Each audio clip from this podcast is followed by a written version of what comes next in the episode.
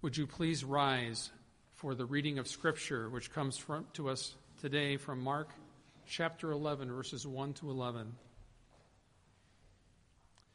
Now, when they drew near to Jerusalem, to Bethphage and Bethany at the Mount of Olives, Jesus sent two of his disciples and said to them, Go into the village in front of you, and immediately as you enter it, you will find a colt tied on which no, no one has ever sat. Untie it and bring it. If anyone says to you, Why are you doing this? say, The Lord has need of it and will send it back here immediately. And they went away and found a colt tied at a door outside in the street. And they untied it. And some of those standing there said to them, What are you doing untying the colt? And they told them what Jesus had said, and they let them go. And they brought the colt to Jesus and threw their cloaks on it, and he sat on it. And many spread their cloaks on the road, and others spread leafy branches that they had cut from the fields. And those who went before and those who followed were shouting, Hosanna! Blessed is he who comes in the name of the Lord. Blessed is the coming kingdom of our father David. Hosanna in the highest. And he entered Jerusalem and went into the temple. And when he had looked around at everything, as it was already late, he went out to Bethany with the twelve. Thus, the reading of the word.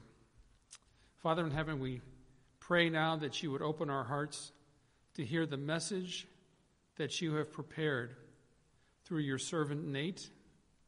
We pray that your Holy Spirit would stir our hearts and apply his message to the areas of our life that are needful. We pray this in Christ's name. Amen. You may be seated. Good morning. Um, before I begin, I just wanted to say that it is actually so good to be here. Been away for a few weeks doing RUF stuff, um, and it feels like I'm back at my church, a church that I I recognize the faces. You are my people, and it is so good for me to be here. Um, and I really enjoy being able to to worship with you. And it was just really good for me this morning to see other people up here. Uh, it is a sign, and, and I hope so deeply that things can go back to normal. And it is good to worship with you. It is good to see other people on stage and for us to worship together as the body of Christ. Um, with that, let's begin. Um, so, for those of you, you, those of you who know me, you know uh, I've talked about this before that I was a missionary in China. When I was 21, I moved there, and I was asked to be a youth pastor. They said, you know, there's like around 200 kids from you know 40 different countries, and and we're wondering if you could come and pastor and evangelize to these groups of people and to their families. And I remember the first day when I showed up uh, for my job. I went to the youth group. It was actually just a big apartment. Um, and I walked up and I was nervous as I entered, uh, and I was ready for the whole group of students to mob me all the middle schoolers, all the high schoolers. Uh, but when I actually walked in, there was just, you know, crickets, silence. Few people looked, and then they went right back to their conversation, and I was, you know, I had that awkward pit in my stomach of like, oh, I've been rejected before I've even said a word uh, which is not great feeling. Uh, and so I decided to say hi to the person next to me and, uh, you know, asked him his name and, and asked him what he, you know, what are you doing here? And he said, well, I'm waiting. I'm waiting for the new youth pastor to come. Uh, and I said, oh. And he said, what's your name? And I said, I'm Nate. Uh, then he asked me what grade I was in. Uh, and I was 21 at the time. So apparently I was, I was young enough to look like a senior in high school. and apparently I didn't look like a youth pastor. The previous one, who had left two years before, was six foot three from Tennessee. Uh, he was 33 years old. He was loud and energetic. He did things at youth group like, you know, do tug of war with a fish and other weird types of activities um, that I never did. Um, but apparently I didn't fit the type. And it was only once I was introduced at the, at the beginning of the, the service that I was actually then subsequently mobbed uh, by the middle schoolers, especially. But the thing is, is because of their expectations, because of the, or their lack of knowledge of what to expect and who I was, they missed me. They, I walked in and they had no idea that I was their new pastor. Now, what's fascinating about the Gospels is how similar they are. But what's equally fascinating, and maybe even more fascinating to me, is how they're different. It's important that they're the same, but in seeing their differences, we see what each author, each eyewitness, wanted to emphasize. In the story of our text today, which is the triumphal entry, uh, the, each gospel author emphasizes something different when it comes to the triumphal entry. Matthew emphasizes how Jesus is the fulfillment of Old Testament prophecy and that this entry is a cosmic entry of what Jesus has come to do. Luke emphasizes the power and the self evident nature of what Jesus is doing. Um, John, or saying so, sorry, Luke saying so much so that this is so epic that if the people didn't cry out, the stones would. John emphasizes that Jesus' triumphal entry was epic, but it was only much later, after his death, resurrection, and glorification, that the disciples really understood what was going on. Mark, our gospel, uh, which, if you remember, is sort of a theme throughout the gospel, is the lowliness, the hiddenness, the humbleness of Jesus. This is what Mark emphasizes the lowliness and the hiddenness of Jesus as he enters into Jerusalem. It's cosmically epic, but Peter remembers that it's the nobodies that come to greet their king. That Jesus, the conquering king who, who has finally arrived to kill sin, to destroy death for his people, is lowly. He's humble and he's hidden from his full majesty and power to save. As I expected to be mobbed as the new pastor, and as I would expect if the King of France showed up in Arlington today, the most powerful people in our country would be here to meet him. So we should expect that as the Savior of mankind enters into the holy city, that he would be celebrated and praised by the world. And yet it's just a few. Our story is about a different kind of king, a humble king a powerful servant king who makes a grand entrance into his city to do the work of a king. And the question we are all meant to wonder is who will see him? And even more importantly, who will follow the man riding in on a donkey? With that question in mind, we will turn to our text today to study it, and we will ask three things. What were the people of God expecting? What should they have been expecting? The second question we'll ask is what does Jesus do? And the third question we'll ask is what should be our response? So, what were the people of God expecting? What does Jesus do in the triumphal entry? And what should be our response? So, what were the people expecting? Well, uh, so this may surprise you, but many people have been angry in me at my life, at some point in my life. Uh, one of the particular reasons people get angry with me is they say, Hey, Nate, have you read Harry Potter? Uh, and I say, Yeah uh, of course, I've read, you know, book four, six, and seven. And they look at me like, wait, wait, wait, wait.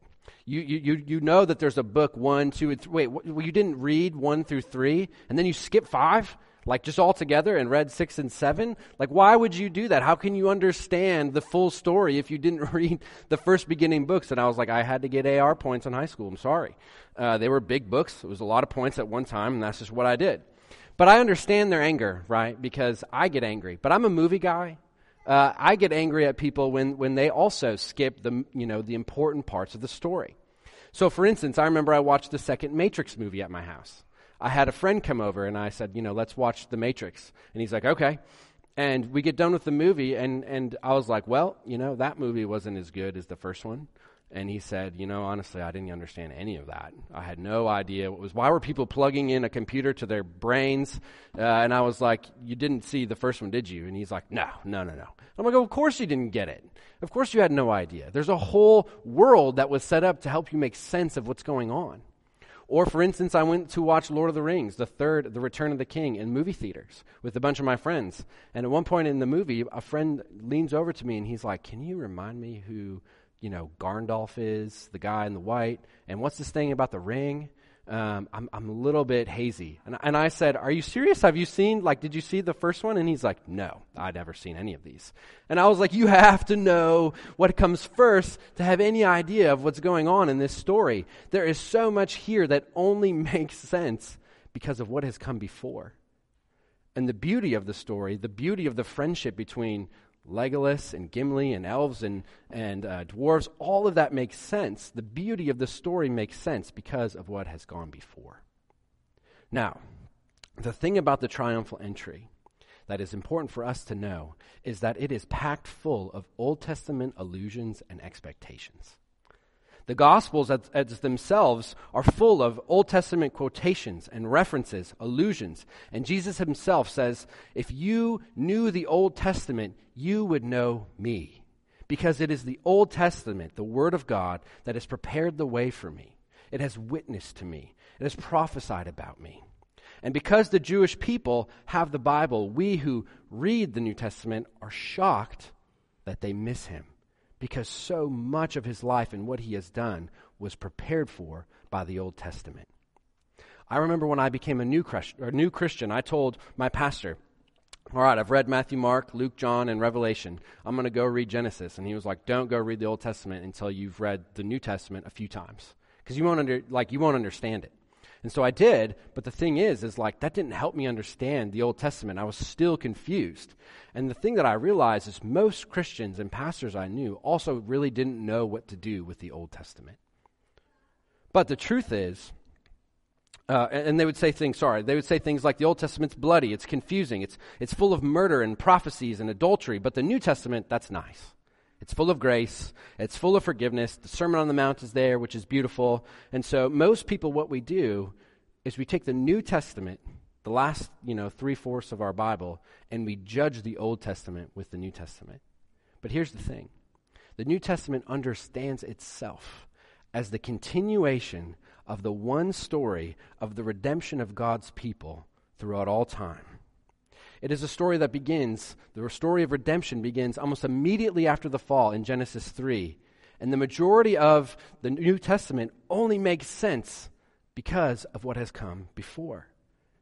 The triumphal entry is pregnant with Old Testament expectations and illusions. So to understand the New Testament like fully, we must know and even love the Old.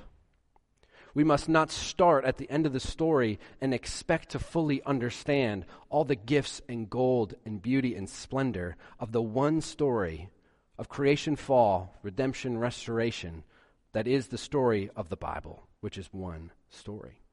And if we don't know the Old Testament, we are in danger of becoming just like the people in the, the time of the New Testament who missed Jesus even though they had come in contact with him.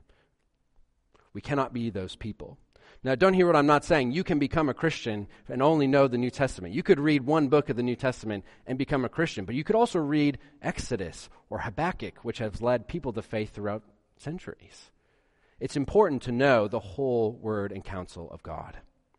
So, how do these expectations then that are running, what are the expectations of the Old Testament that are actually running underneath and undergirding the story of the triumphal entry? Well, first is this the first thing that we have to know is about God's covenant that he made with David. God's covenant that he made with King David is where he promised to Israel a king who was to come as the anointed king of Israel, the Messiah. That is what the anointed one is. It is the one tasked by God, chosen by God, to be the Savior, Messiah, the anointed one of his people. This is what Israel was longing for and praying for at the time that Jesus had come. This king was prophesied that he would be the one who would bring the kingdom of God with him to earth. He would bring God's rule and his reign to earth. Through him, God's enemies would be conquered, his people would be rescued, his justice administered, the hearts of the people would be made new, the poor would be cared for, the widows and orphans would be brought into the family of God. Death would be defeated. The curse of God would be reversed. Wherever sin touched, wherever the curse was found, it would be reversed.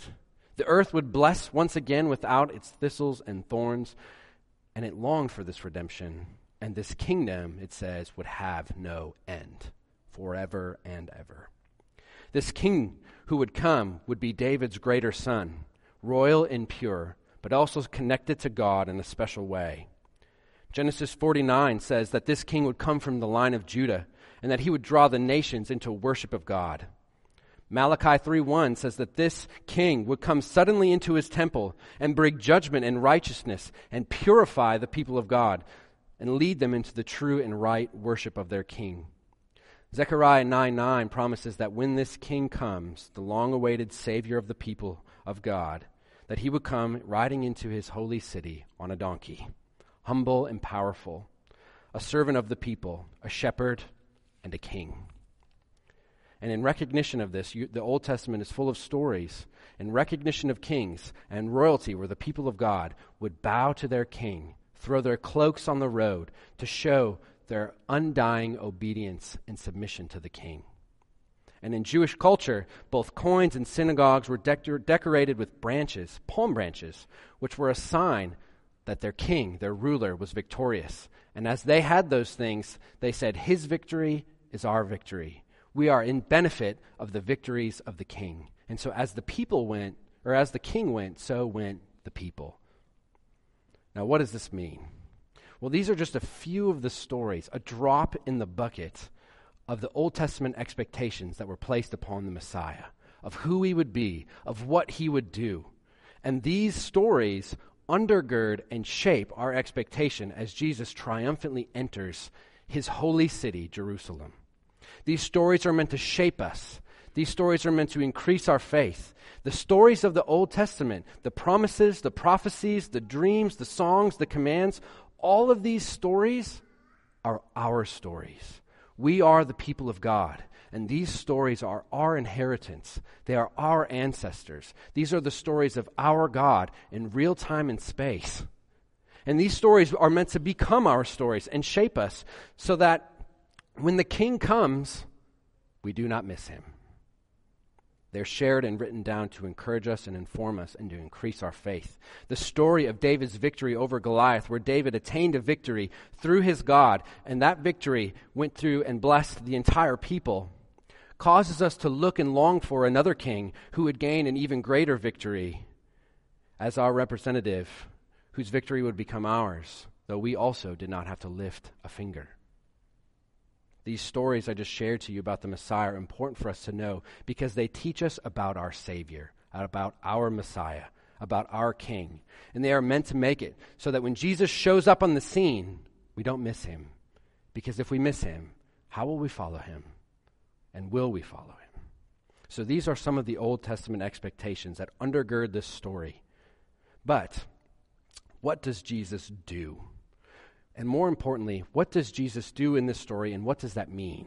What does it mean of the what is the what does the story of the triumphal entry mean? Well, Jesus is on his way to Jerusalem. He has set his eyes on the holy city and he is heading towards it. Uh, the, as he nears, he orders his disciples to, to go and grab a colt or a donkey. And Jesus does something here that shows that he's not just an ordinary king. He is the God King. He's the God man. He tells people exactly where to find the colt and exactly what to say. And weirdly enough, he's like, hey, the Lord needs this. And they're like, all right. And so that all this story is meant to show that this is something that, that God does. Jesus is not no ordinary human. Um, and all of it happens exactly as he says. As they come back with the donkey, they put their, the disciples put their cloaks on the colt, and Jesus rides to Jerusalem on top of that donkey. And as he rides into the city, people throw their cloaks before him. They cut down branches and palm branches from the trees around them, and they wave to him. And they shout, Hosanna! Blessed is he who comes in the name of the Lord. Blessed is the coming kingdom of our father David. Hosanna in the highest. And presumably, a crowd who knew Jesus yelled and proclaimed these things as they followed him into the city of Jerusalem, and he made his, his stop in, his, in the temple of the Lord. What Jesus begins here in commanding his disciples to find a colt and sees through as he enters into his temple is the great declaration of God's finally coming to his kingdom. It is the great Davidic covenant promise of a Messiah who would come that is fulfilled in Zechariah 9 9 that says, Your king is coming to you. In fact, he's here. He has come. the one to rule the nations and gather all peoples to himself, has arrived. The one with the power to bring the kingdom and to fight back and push back against sin and to rescue people and to lead the world into the worship of the one true God is here. Hosanna, they cry out, which means, Save us, please. They cry this out to Jesus because he's the king, and the king can save them. The king is the one who can rescue them. And they cry out to Jesus, Please save us. He defeats our enemies. He sets his people free to worship the Lord without hindrance and out, without obstruction. Blessed is he is far more than just happiness, which is what most people say when they say, What does blessed mean? It means happy. No, it means covenant blessings. Blessedness is covenant language, which talks about the fullness and the wholeness of being in relationship with God. There's peace and prosperity, there's life and flourishing. And it's the king, they believe, who can bring this. It is the king who brings blessings. And it is the king who distributes those blessings to his people. And they shout praises Blessed is he who comes in the name of the Lord. So the crowd here shouts and recognizes Jesus Christ as their king. Jesus the Messiah has announced his arrival, not only as coming in the name of the Lord, but as the Lord himself, come to save his people. He has come to bring the kingdom of God. Now, I remember a few months ago, over the summer actually, watching the TV show The Crown, uh, which is sort of like a dramatic, semi historical retelling of Queen Elizabeth's life. And I remember the episode of her coronation. Uh, they actually showed real clips from when it had happened. Um, and as she was preparing to be, you know, for her coronation as becoming queen, uh, they show lots of scenes of her being decorated with the world's finest jewels, a crown that is custom fit around to, to custom fit around her head. She has the most beautiful and talented people that come and give her, you know, wonderful dresses and uh, perfect hair um, and all the best and most important people from out the world come to pay and celebrate their new queen, the Queen of England. And as she rode to Westminster Abbey to become queen, she was put in the fanciest of cars, and the people throughout all of England came and gathered on the streets, and they waved flags to her, and they celebrated her as she drove, and she waved to her people, and they cheered for her, and they wept for her, and everyone bowed to her, and the world celebrated the new queen. It really was an epic world event. But here's the thing Jesus is our king, and he's not just our king, he's the king of the universe. And yet, our king, who is the king of kings, was born in a manger, in a cave, in a shed, in obscurity, raised in obscurity. We know so little about his early life. His whole life, he was humble, he was hidden, not boasting. And in his ministry, he, he associated with Gentiles and the lowly and the wicked and the poor. Those were his people. Mark's emphasis in our story is the lowliness and the humility in the coming of our shepherd king. We ask the question where are the multitudes? Where were the great men? Where were the Caesars and the kings and the princes? Where are the generals and the men of power and the men of war? Where are the rich and the famous? You see, the disciples understood him to be the Messiah, but they thought he has come to save us from the Romans. It, when it was only after his resurrection that they really began to understand just how powerful he actually was, how great his salvation would be. Luke says this, this scene, this triumphal entry, is so epic and powerful that if the people had not come to praise him, the stones and the rocks creation would have had to cry out. If only the world had known who this was, would they have followed the man on a donkey? You see, what makes this triumphant entry so triumphant is not the response of the people, but who was coming. What makes it triumphant is that the king of the universe was riding in. The king of the people of God had finally come. That's what this story is about. It's Jesus' declaration to the world, which is the first time in Mark that he's not saying, hide, don't tell people who I am, but he is openly saying, I am the king, I am the Messiah. He instigates this whole plan. David's greater son, who has the power to bring the kingdom of God, is here, and he is far greater than any man, any king, any movement, anything. That's what this story means. Our king has come. Jesus, the Christ, the Messiah, has come. So we've seen the expectations for the Messiah. And we've also seen that Jesus fulfilled those expect- expectations, declaring to the world who he is. And let me ask you this how is it that we might respond? Well, from the text, I'm going to point out three things that I feel show how we might respond. And the first is this John Calvin, in his commentary on Mark 11, asked the question Who are these people that come out and greet Jesus and go with him to the temple? He says, It's the villagers. It's the villagers where he starts his journey. They're the ones who are with Jesus. In other words, he says, It's the nobodies, it's the poor, it's the despised multitude, it's the needy. These are the people who have marked Jesus' ministry since the beginning. And one might think that, man, this king must be a failure because where are the rich? Where are the powerful? Where are the princes? They're not there. But John Calvin says, no, no, no. He is not building that type of kingdom. He has not come to build that type of kingdom. It's not an earthly kingdom consisting of the beautiful and the powerful with fading riches and earthly glory. It's a divine kingdom filled with those who are broken, the lowly, the needy. It is filled with the people who can admit they need a Savior. Jesus' kingdom is for the needy and for the lowly. Just like the first beatitude says, Jesus says, Blessed is the poor in spirit, for to them belongs the kingdom of heaven. God requires a heart from us full of humility that recognizes our utter dependence upon Him, that He is the one who fulfills all needs, and whoever belongs to the Lord must have a heart that recognizes God is God, that they are His, and everything we have, from our first cry to final breath, comes from us as a gift from the Father. Give us this day our daily bread, and forgive us our trespasses, is a prayer of somebody who is desperate and needy and recognizes that it is only of the Lord that they have any good things, which is exactly what the scriptures teach. This text reminds us of our humility before the King. It, this Jesus' kingdom is, will be full of the lowly and the needy, and those who want to follow their king in dependence on him must have a heart like this. The second thing we see is Jesus enters his temple in verse 11. He enters as the Lord of Malachi 3, who suddenly comes to his temple.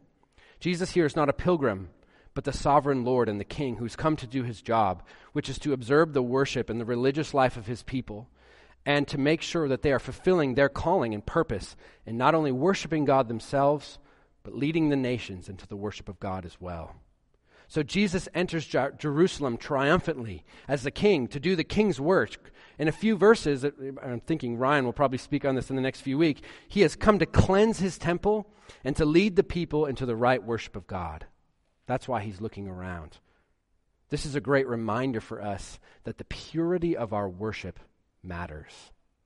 The purity of our worship matters.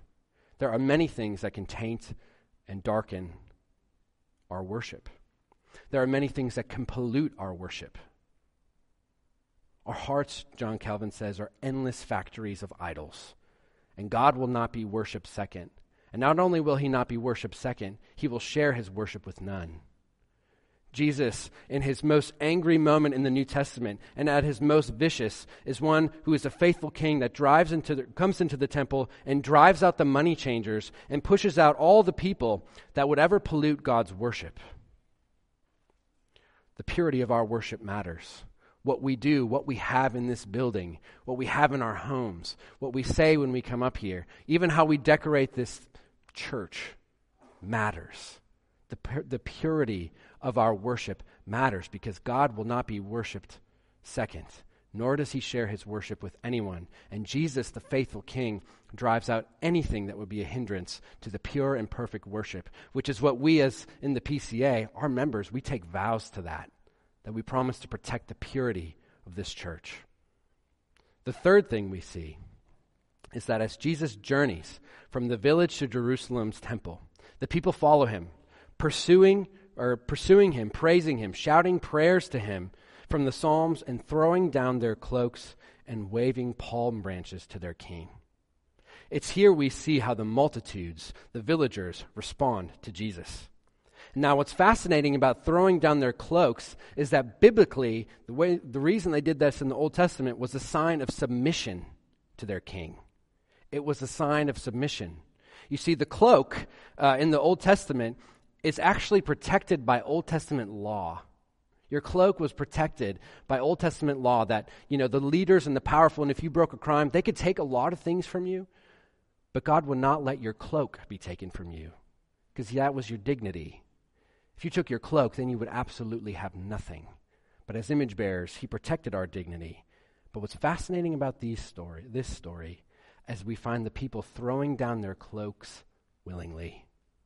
Their king comes and they throw down their cloaks before him. And it is a sign and it is a pledge of complete and utter submission to all the commands and all the words and all of the decrees of the king. And this is what is required to be a follower of Jesus and to call him Lord. That we submit in all things and we lay down our lives before the king. But they also wave palm branches, which was a sign of victory and also the connection of the people to it. When the king rose in, came in victorious, the people raised and waved palm branches to say, It is the king who is victorious. It is he who saves, not me. It is he who brings blessing, not me. It is him who brings the kingdom with him, not me. And he is victorious, not me. But yet, as the people, we believe and we wave our palm branches in connection with this king because we believe that the victories of the Messiah are also ours. What the king accomplishes is also ours. The battles he wins, we win. The blessings he receives, we receive. And we, wave, we raise our palm branches and we wave them to our king to say, not only is he the victorious one, but we wave with him to say, we also are victorious because the king shares his blessings with us. Now, what's fascinating about this whole story is again the Gospel of John thought a lot about the Gospel of John's version of this because he says this about the triumphal entry in verse 16 of chapter 12. He says, His disciples did not understand this. His disciples did not understand these things at first. But when Jesus was glorified, then they remembered that these things had been written down about Jesus, meaning Old Testament, but also what had been done to him, meaning what they actually went through. You see, what they're saying here is that it was only later, when Jesus had risen from the grave, that this whole situation, this triumphal entry, actually began to make sense. The disciples thought that Jesus was a different kind of Savior, that he, was, that he had come to defeat a different kind of enemy, the Romans, and that he was coming to claim and that he would be a different kind of Savior. They did not know that Jesus had come as a humble servant king that he, they did not know that he had become a king who would be weak, who would be despised, rejected, and spit on, and tortured, and crucified by his own people. They did not understand that their king had come to be abandoned by the people he came to save. They did not know that Jesus would be crucified with nothing, not even a cloak, because they had ripped it from him. They didn't know that Jesus was coming to be crushed for our sin and our iniquities, that he would become and treated as impure because of the worship of us, because we put other gods before him, and he would be punished. They didn't understand that Jesus had come to bring justice, but by bringing justice and saving us, he took the hammer blow himself so that we might be saved. They didn't understand that by Jesus being in perfect submission to the Father, that this would meant that he would be crushed by the Lord himself, the wrath of our sin upon him. He would become a curse. For it says, Cursed is anyone who is hanged upon a tree. But the death of Jesus was not the end for him, and the grave could not hold him. Being glorified, Jesus has taken his seat on the throne next to the right hand of God as David's greater son, where he rules the cosmos even now. Jesus the King is reigning and ruling over this entire universe, and he declared it who he was on Palm Sunday. He rules the cosmos, building and advancing his church, advancing his kingdom that will have no end. But it was only once they saw the risen Savior, the risen Messiah, that the disciples saw what it truly meant to be the Messiah. For he had defeated the unconquerable enemies of the people of God sin, death, and even the devil.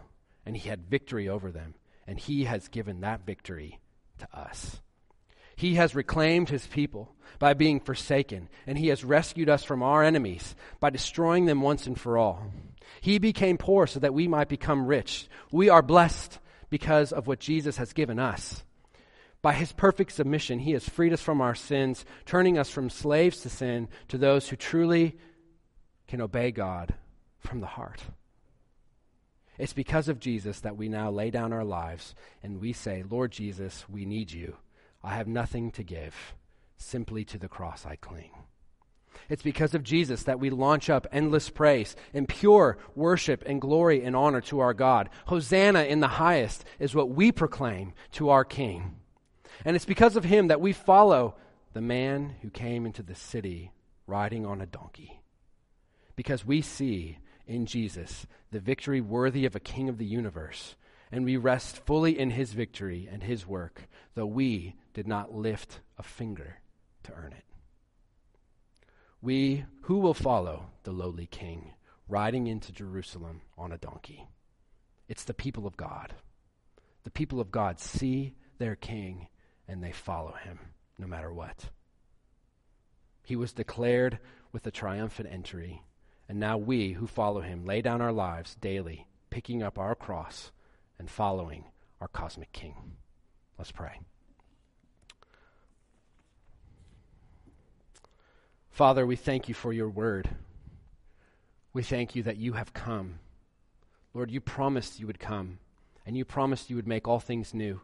And Lord, you have made us a new creation. You have made us people who follow you and love you, and we praise you for that power. We praise you for your grace. And we ask, Lord, that we would faithfully serve you, that we would lay down our lives, that we would lay down our cloaks, that we would pick up our own branches, our own cross, die to ourselves daily, and follow the King, because by following him, Lord, you give us life. And you are worthy of all praise. Salvation is of the Lord. Praise you, Lord, that you are a great and godly and mighty, wonderful King. Let us rest at the feet of our Savior and obey with joy. Pray this in your name. Amen.